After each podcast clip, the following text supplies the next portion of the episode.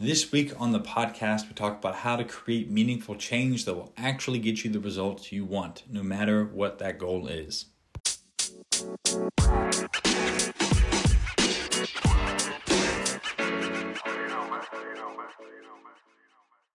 Hello, and welcome to another episode of the Average to Athletic podcast. I am realizing that this is a little bit less consistent than I'd like, but when I deliver, it's quality, and that's what really matters. At least that's what I'll uh, I'll stand behind this time. But the, each week we talk about what it means to be an athlete on more than one level. So a lot of people think of athleticism on this kind of know, one dimensional frame of what you can do from a physical output. And I think we've all seen examples of wonderfully talented, amazing athletes who just can't hold the emotional, let's say, wherewithal together to be able to manage high stress situations and they fall apart. Or the uh, the mental aspect isn't there to observe what's going on around them. And so, really, my definition of athleticism is the ability to learn and develop skills. And that skill set is not just limited to the physical aspect, but think about emotional resiliency, leadership, communication, anything that requires anything that is required of you as a high performer, that is what falls in as an athlete. So, as a precursor to all of that skill development, I want to talk today about creating meaningful change. And so, why this is important to you is because if you think about this idea of the comfort zone. So we've all heard that phrase before, you know, I'm in my comfort zone. You know, what does this mean? Well, by by definition that means that things are predictable, they're stable and I am comfortable with those. And so anything that moves us outside of that automatically creates this situation of discomfort. And so what you want to consider is that if you want to change something, and this could be a diet, it could be a lifestyle, it could be a habit routine, it could be, you know, let's say your strength, your body composition, you name it. Any change requires a different input. And so there's two different places inputs happen. They either happen, something new comes out of you, or something new comes into your system.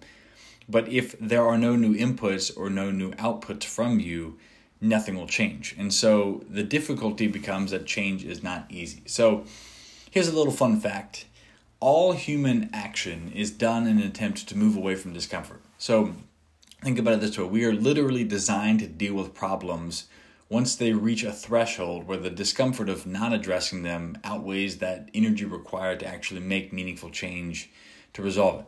You can think about it like if you have, I don't know, um, an itch or something that scratches you a little bit on your shirt, or it's, you know, let yeah, let me make a better example. You lay in bed, you lay down, lay down at night, and you notice that um, some faucet is dripping, or there's a, a light that was left on, or something, right? Depending on how much energy it takes you to get up, relative to how discomforting that is, that's going to decide whether you make that change, right? So if you are really sensitive to light or movement and you have a, a partner that isn't, and you say, you know, like you you expect them to get up and make this change or do something but it doesn't bother them that problem that exists out there they may notice it but it hasn't exceeded their threshold of discomfort in order to make it meaningful enough for them to get up and go and enact energy to make that change but if you make their life miserable and you're like get up get up get up and you elevate the discomfort level so that their real problem is trying to make you happy so that they're then solving that problem. So just understand things that whenever there's a resistance to change, it is simply because we have not reached the threshold of discomfort in order to enact that. And we perceive the energy required as greater than the perceived benefit from that. And this kind of lies in with another human trait of human beings inherently complicate that which they don't understand and simplify that which they do. Meaning that if I am a mechanic and I'm, you know, if and it, I'll take care of all my stuff. Like I'll change the oil in my car. I might even do the transmission or change the brakes because I understand the car. I understand it, right? It's it's simple to me. I would say, ah, it's easy to change oil. It's easy to do this or tire pressure, whatever it is, right? But if I'm a layperson, a computer programmer, whatever it is, and I don't know anything about cars, I just needed to turn on and get me where I wanted to go. The idea of changing tires uh, changing the oil, putting on brakes, whatever, may seem complicated to me, but simply because I don't understand it. In life, few things are really complicated. We just perceive them as being such because we don't understand them. So, once you understand that, that allows you to get a different framework for making change. So, inherently, as humans, we prioritize efficiency, meaning that we don't like to waste energy. You know, humans are animals after all. Like, our primary concern deep down is to stay alive. And anything beyond that becomes a harder sell for our subconscious brains. So, you want to think about this there's your evolutionary lizard brain that defines survival in terms of staying alive, shelter, food, safety, right? But then we have our more modernly developed prefrontal cortex, or you know, you can think our thinking brain, our conscious brain. That's where we start to think about, you know, do I like this outfit? Am I happy? Do I have a purpose?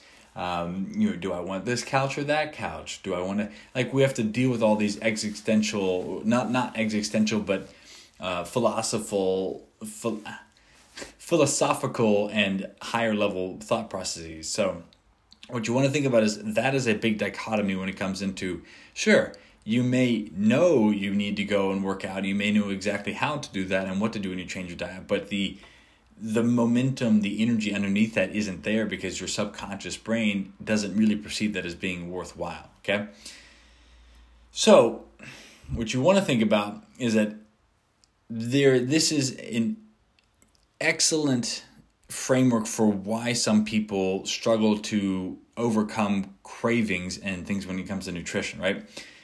For example, eating everything that we can to pack on as much weight as possible makes sense to our subconscious brains because calories are our energy. That it's that's our life saving. So if you are super lean and you don't have food for several weeks, you probably won't make that. But if you can put on extra calories in case you're not able to find food, that solves that problem, right?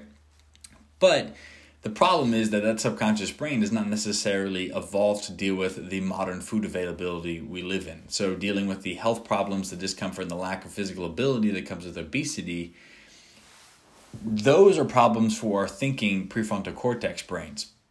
But those are not something that our subconscious brain would have ever understood to deal with. And it would, you know, the conversation would be the would between the two would be basically oh well you know sure you're overweight but we're not dead. And that's that's kind of the thing. It plays this trump card.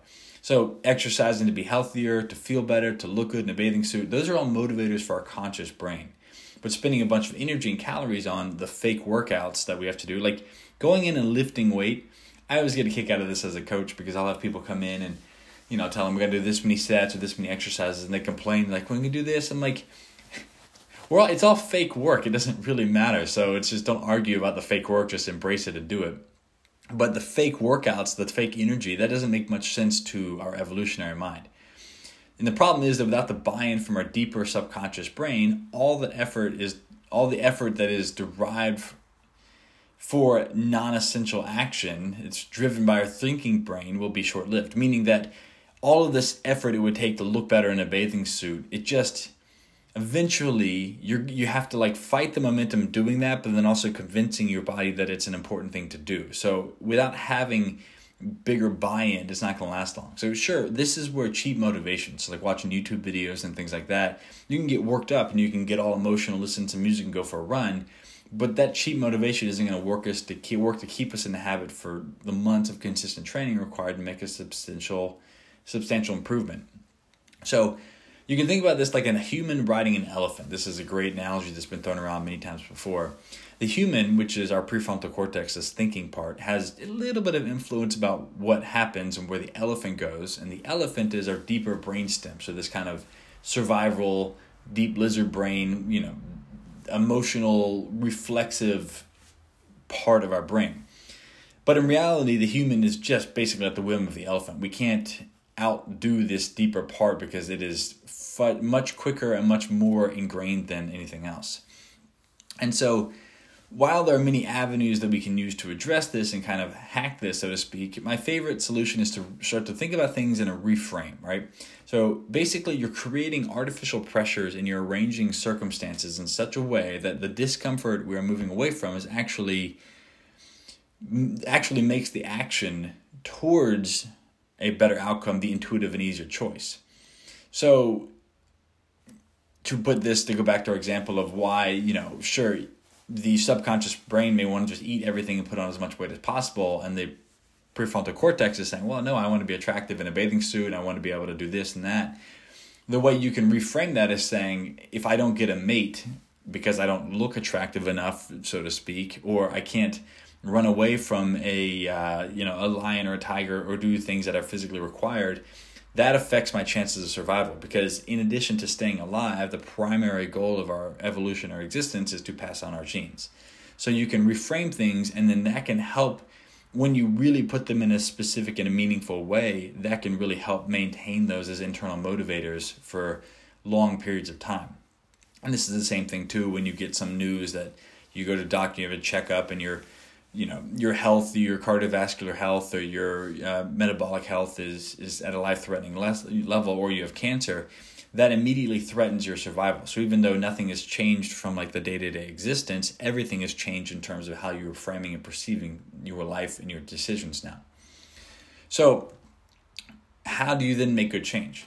So people who are successful in their pursuit of health, athleticism, wellness, you name it, anything are those who make it part of their identity. So, put another way, they simplify the daily actions required to be a healthy individual, successful individual, athletic individual in such a way that the movement, the sleep, the nutrition, the mindfulness, they're all non negotiable parts of their routine. So, it's not that they're making decisions and be like, well, what do I do? They're thinking, well, what would an athletic person do? What would a healthy person do? And we all know this, right? So if the choice is between a donut or I don't know, you having a donut or having a, a grass fed steak, you're going to look at those two and say, well, you know, I want the donut right now, but what would a healthy person do? What would an athletic person do? We all know that. So we're essentially becoming that person. Same thing when I talk about with my weight loss clients. You will never lose the weight until you become a healthy person that's trapped in an unhealthy person's body. And you'll never be more successful in business until you become a successful businessman or woman trapped in an unsex- unsuccessful or a poor person's brain or body, right?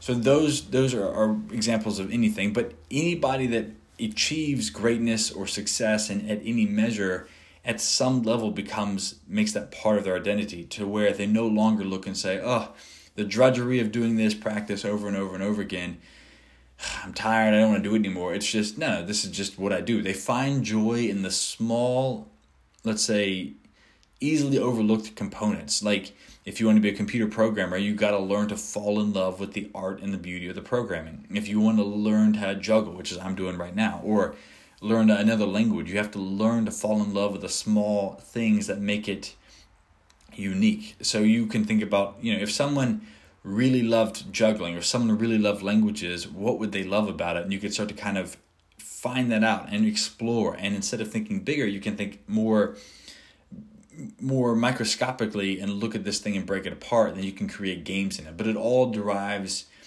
its meaning from creating your identity around that. So here's the thing change is oftentimes the hardest part almost always right and when I say change, I mean the first change, right? That kind of breaking of that pattern. Because once that change has been enacted, while yes, each subsequent action becomes easier, it also induces the discomfort of doing something different, right? And so this is where it's so important because the second you do something outside of this comfort zone, it is by nature uncomfortable, right? But by continuing to do that, by making it an identity, by making, in a sense, burning the bridges, moving forward, and not looking at what you were leaving and looking at what you are gaining or changing towards, that thing builds momentum. And eventually, with this momentum, consistency becomes the routine, and the cumulative decisions they stack up to make more significant wins. The limiting factor in all of this is that first change is that overwhelm that comes from the discomfort, right? So the problem is is at that first chance of discomfort you will tend to step back and take a big broad look and feel overwhelmed and think this is too much. I can't do this. It's like saying instead of you know when you get to a hike it's a long hike instead of just remembering to take the first step on the hike we tend to just sit at the trailhead and kind of feel anxiety about how tall the mountain is. It doesn't matter how tall the mountain or the hike is if you never take the first step. But by taking the first step, you take the second and the second the third, and eventually you're moving, and that creates momentum, and you'd be amazed at how far you can go if you just consistently do it. But here's the thing don't feel bad about this. Making changes in our life is hard by definition. And I've said this before anything that requires action outside of what our normal is requires an expansion of our comfort zone. And by definition, anything that moves us out of our zone of comfort is uncomfortable. So, what do we do? Typically, people will ignore things. They procrastinate, they put it off, they blame, they negotiate, they say, eh, I don't need it that much, or they settle, right? And most commonly, we tell ourselves a story about how when the circumstances change, we'll find somehow find motivation to act differently. We'll be gifted with this motivation, right? But it's waiting for something new to come into our life. And the problem is that this leads to one of the biggest misconceptions we have about action that we need to feel motivated before we can act differently. So, one of my absolute favorite books, it's The Subtle Art of Not Giving a Fuck by Mark Manson.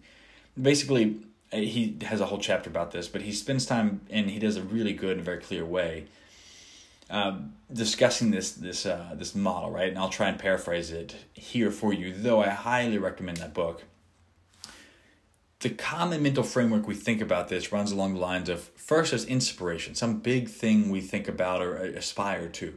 That gives us motivation, and that motivation leads to action. So that's that's the way we think about it. But essentially, we're finding inspiration through external means, and then we draw motivation from that, which leads to internal action, the internal motivation of action. So we're thinking out towards in. So this does happen sometimes, right? You I don't know, something changes, but generally that's around a something changing in your life that brings in discomfort. And so those aren't always, more often not, are not positive changes, like a bad medical diagnosis, a health scare, a, uh, know, a, a brush with death, any number of those things. The, if it's essentially hitting rock bottom. Um, so instead of, you know, thinking about it like I have to wait till things get really bad before I change, there's a better way to do it the more meaningful and consistent way you can uh, in, in, institute this change in your life is by flipping things around.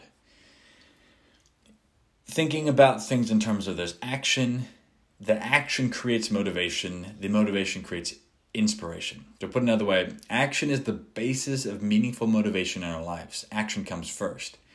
So think about it this way by doing something, you then get feedback by taking that feedback, that gives you a re- either it moved forward or it moved away. Like it was positive or negative feedback, and you can use that, and then you continue to do that. That builds motivation because hey, I'm doing this, it's working, right? We're simplifying the perceived complexity. We're taking those steps.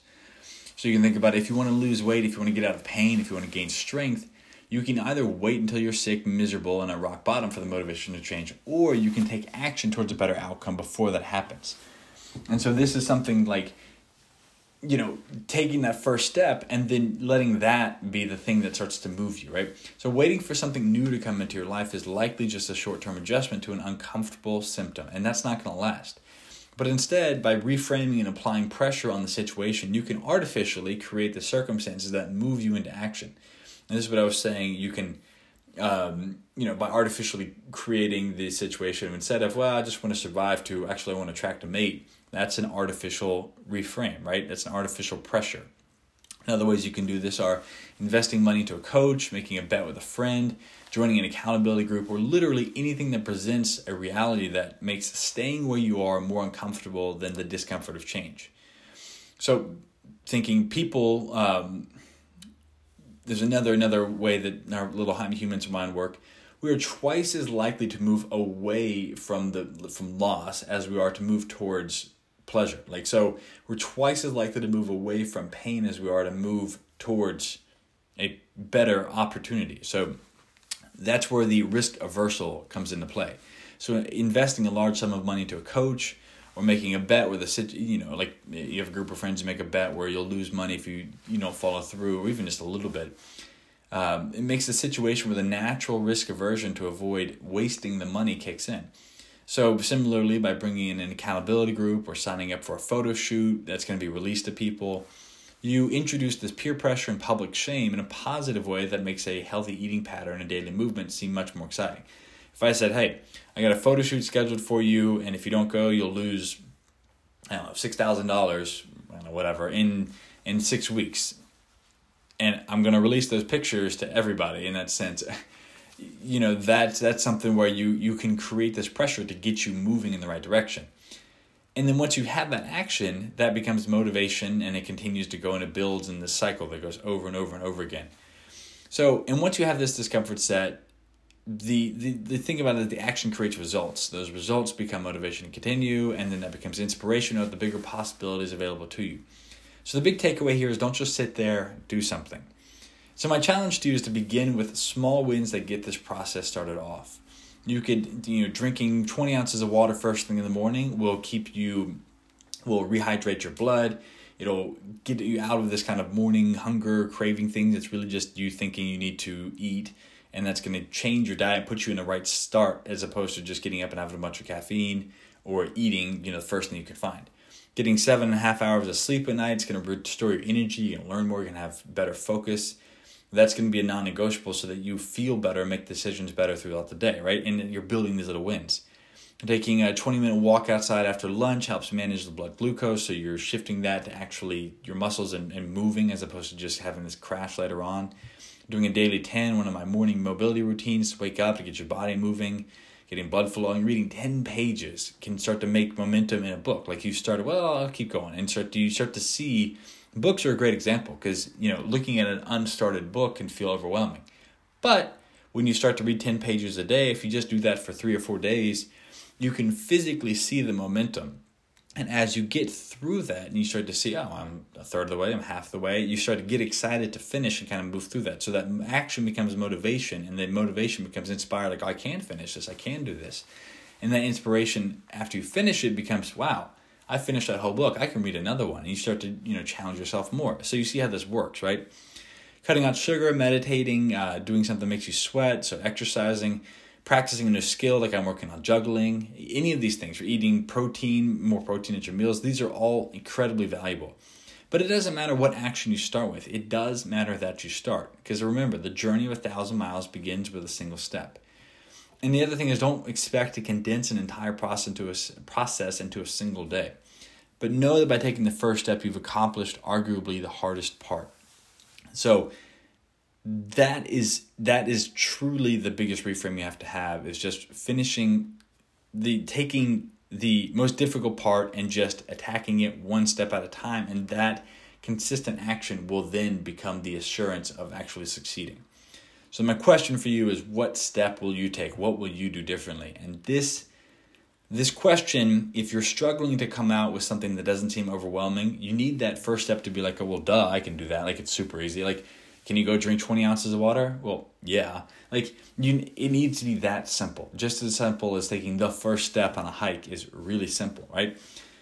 This is where a coach comes in. So if you are tr- have having trouble just talking yourself down to the simple point and taking that first step, bringing a coach's eyes into the situations can help you get out of your own way. And that truly is that truly is the value that getting the first meaningful change brings into your life. And so having a coach can make that so much more effective because they'll also be there when it gets uncomfortable and you don't want to do it anymore. So if you really care about that, spending time to invest in that part will guarantee that you are going to be successful in almost anything you do. Thank you for listening. I hope you enjoyed my wonderful voice rolling through these deep concepts. If you have any questions, you can always email or message me. And ask any questions you have. Otherwise, stay strong, stay beautiful, stay healthy, and focus on your independent thought. Don't get sapped in there. Don't get sucked into the uh, political discourse and the fear mongering, the outrage and cancel culture we, we live in. The world is beautiful. It is a wonderful time to be alive. Take care. Talk to you soon. Bye.